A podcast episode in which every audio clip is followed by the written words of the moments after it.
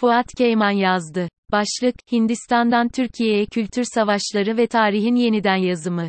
Narendra Damodar Modi, 2014 yılında Hindistan genel seçimlerinde büyük bir zafer kazanır. Bharatiya Janata Partisi, BJP, lideri olarak Hindistan Başbakanı olur.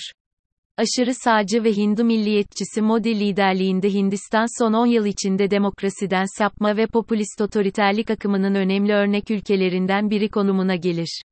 13 Kasım 2015, yer Londra, çok önemli futbol maçlarının yapıldığı Wembley Stadyumu. Wembley, tıklım tıklım dolu, 60 bin kişi şıkış şıkış oturuyor, iğne atsan yere düşmeyecek. İlk önce konser var zannediyorsunuz. Hint gruplar, şarkıcılar, dans gösterileriyle şölen başlıyor. Arkasından beklenen an geliyor. Herkes ayakta. Büyük bir uğultu. Sahne çıkan çok popüler bir yıldız değil. Hindistan'ın yeni başbakanı Modi. Üç buçuk saat süren bir şölen. Wembley'in her yeri Modi, Modi, Modi sloganlarıyla çınlıyor. Modi'nin konuşması sürekli kesiliyor ama o devam ediyor. Modi, İngilizce konuşmuyor. Kendi dilinde konuşuyor. Hindu milliyetçi söylemiyle, anti-Müslüman, anti-Hristiyan, anti-seküler, anti-batı bir tonda kalabalığa sesleniyor. Bu şölen dışarıda kalanlar çok olduğu için 14 Kasım'da da, aynı kalabalıkla, aynı sloganlarla, aynı coşkuyla, ve vurgulayalım, aynı milliyetçi di, tavır ve görüntüyle tekrarlanıyor. Wembley, Hindistan tarihinin yeniden yazılacağının ilk ipuçlarını veriyor. Hindistan'ı sömürgeleştirmiş Britanya'nın başkenti Londra'da Hindistan tarihinin yeniden yazımı için uygun bir mekan oluşturuyor. Batı basınında bu iki gün ve Wembley konuşmaları geniş yer buluyor. Manşetler aynı, Modi, kazandı. Modi de, evet, kazandım, diyor. Belki de, içinden ekliyor, kültür savaşlarını başlattım. Hem de Batı sömürgeciliğin merkezi Londra'da. Artık Hindistan tarihini yeniden yazabilirim. 2015'ten bugüne kadar Modi'nin ülke yönetimi, Hindistan'ı demokrasiden sapma ve otoriter popülizm örneklerinden biri yaptı. Ötekileştirici ve dışlayıcı Hindu milliyetçiliğinin kültürel hegemonyasını kurmak için Modi'nin Hindistan tarihini yeniden yazma çabaları kendisinin otoriter popülist yönetiminin kritik boyutlarından birini oluşturdu.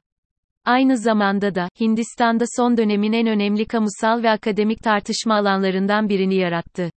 Modi'nin tarihi yeniden yazımı, Hindistan'ın çok kültürlü dinli yapısını, farklı kimliklerin dinsel haklarına ve özgürlüklere dayalı seküler yönetim anlayışını, Gandhi gibi tarihi liderlerini, örnek gösterilen demokrasisini ve denge denetleme sistemini sanki yokmuş gibi gösterdi, ya da bunların ciddi sorun alanları olduğunu iddia etti. Modi, bunları yapmak için, tarih yazımı komisyonları kurdurttu, sistemine entegre ettiği tarihçileri ve akademisyenleri ve popüler kültür aktörlerini kullanıldı, başta Müslümanlar ve Hristiyanlar olmak üzere farklı düşünenlerin dışlanması ve tehdit olarak gösterilmesi konuşmalarının önemli bir boyutunu oluşturdu. Yerli ve milli söylemi dış politika, ekonomi ve siyasete taşıdı. Tüm bunlar, Modi'nin tek lider konumunun pekiştirecek Hindistan tarihinin yeniden yazılma sürecini oluşturan stratejik manevralardı. Modi için, tarihin yeniden yazımı ile oluşacak yeni Hindistan düşüncesi ve kimliği, popülist otoriter yönetiminin kültürel hegemonya kurmasının olmazsa olmazıydı. Tarihin yeniden yazımı yoluyla yapılan kültür savaşları Modi için Hindu milliyetçiliği temelinde yeni Hindistan kimliği kurmanın ve kültürel hegemonya kazanmanın en önemli aygıtıydı. Belki Modi, 2015 Wembley'de başlattığı kültür savaşlarıyla kültürel hegemonya kurma yolunda istediği başarıyı tam olarak elde edemedi. Belki, artık o kadar popüler değil. Ama hala güçlü, hala popüler, hala liderliğinin devamı için kültür savaşlarına devam ediyor. Hala tarihin yeniden yazımı ile kültürel hegemonya kurmak için elinden geleni yapıyor. Bugün ortaya çıkan tablo, antagonistik tartışılan Hindistan ve gerilim ve mücadele içinde yaşanan iki Hindistan. Modi'nin popüler otoriteryenizminin kurmak istediği ötekileştirici Hindu milliyetçiliğine dayalı Hindistan tarihi ve kimliği ile Hindistan'ı demokrasisi, sekülerliği ve tarihinin başarılı liderleriyle korumayı amaçlayanların dilindeki Hindistan kimliği ve düşüncesi. İki farklı, hatta zıt Hindistan. Hindistan'ın Nobel ödülü kazanmış ünlü ekonomisti ve düşünce insanı Amartya Sen, Hindistan'ın son dönemde yaşadığı ikili yapıya ve kamusal tartışmaya, tartışmalı Hindistan adını veriyor. Nokta. Bu tartışmayı kimin kazanacağı, dolayısıyla kültür savaşlarıyla kültürel hegemonya kurma çabasına karşı direnmenin başarılı olup olmayacağı, Hindistan'ın geleceğini belirleyecek.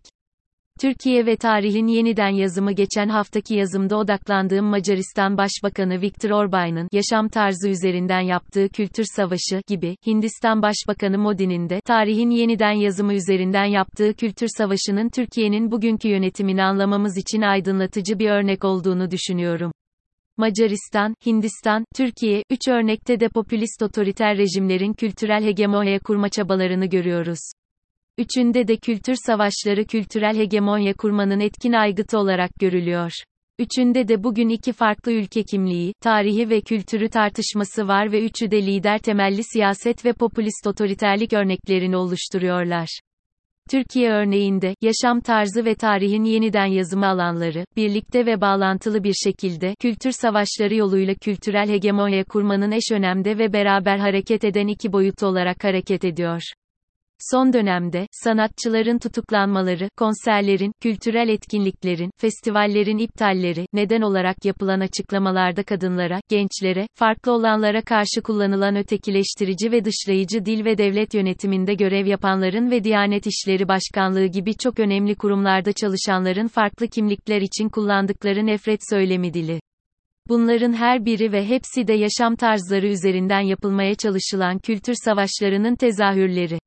Ertuğrul, Osman, Alpaslan, Barbaros gibi tarihimizin çok önemli kişiliklerine ve liderlerine dönük popüler TV dizilerinden 1071 Malazgirt Savaşı ve 30 Ağustos Büyük Taarruz gibi tarihimizin önemli dönüm noktaları için yapılan kutlamalara kadar geniş bir alanda tarihin yeniden yazılma çabası, Mustafa Kemal Atatürk'ü unutmalar, unutturmalar, yapılan hakaretler ve başarılarının önemsizleştirilmesi. Cumhuriyet modernleşmesini unutulması gereken bir parantez olarak tanımlamalar ve benzeri çabalar da tarihin yeniden yazımını içeren kültür savaşlarının parçaları. Fakat, bugünkü sonuç ise, Macaristan ve Hindistan gibi, tartışılan Türkiye ve iki Türkiye tablosunun ortaya çıkması. 2023 seçimleri kadar ve 2023 sonrası dönemde, Cumhuriyet modernleşmesinin nasıl evrileceği, nasıl bir Türkiye'de yaşayacağımız, ekonomi, demokrasi, iklim, güvenlik alanları gibi, kültür savaşlarının nasıl sonuçlanacağıyla belirlenecek.